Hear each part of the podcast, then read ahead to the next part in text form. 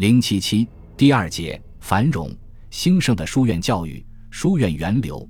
书院教育是宋代教育中一个颇具特色的方面。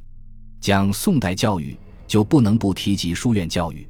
本节将从发展渊源、基本状况等方面，对宋代书院教育做一个大概论述。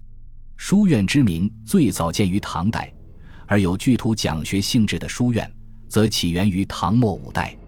当时社会十分动荡，天下大乱，官学被摧毁，国家教育机构飞毁集散，治学之士便纷纷率弟子投身山林，创立经社，旷日讲学。这就是书院的来源。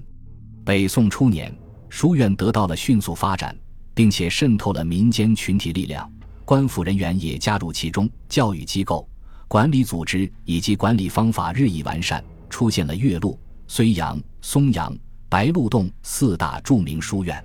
南宋政权建立以后，随着理学的传播发展，各派门人日多，而各派又都是专门之学，所持议论多有敌伍。为了宣传师学。传播以儒学为母体的新儒学，各大门派便以书院为依托，广揽生徒，传经布道。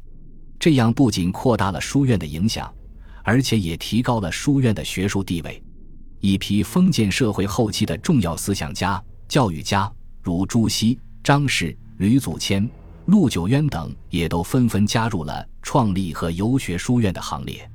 仅朱熹一人先后创立或讲学的书院就有武夷精舍、竹林精舍、白鹿洞、岳麓等十余处，因此，南宋时期是书院发展的兴盛时期。两宋时期的书院制度一直延续到明清两朝，对中国封建社会后期的教育发展产生了重要的影响。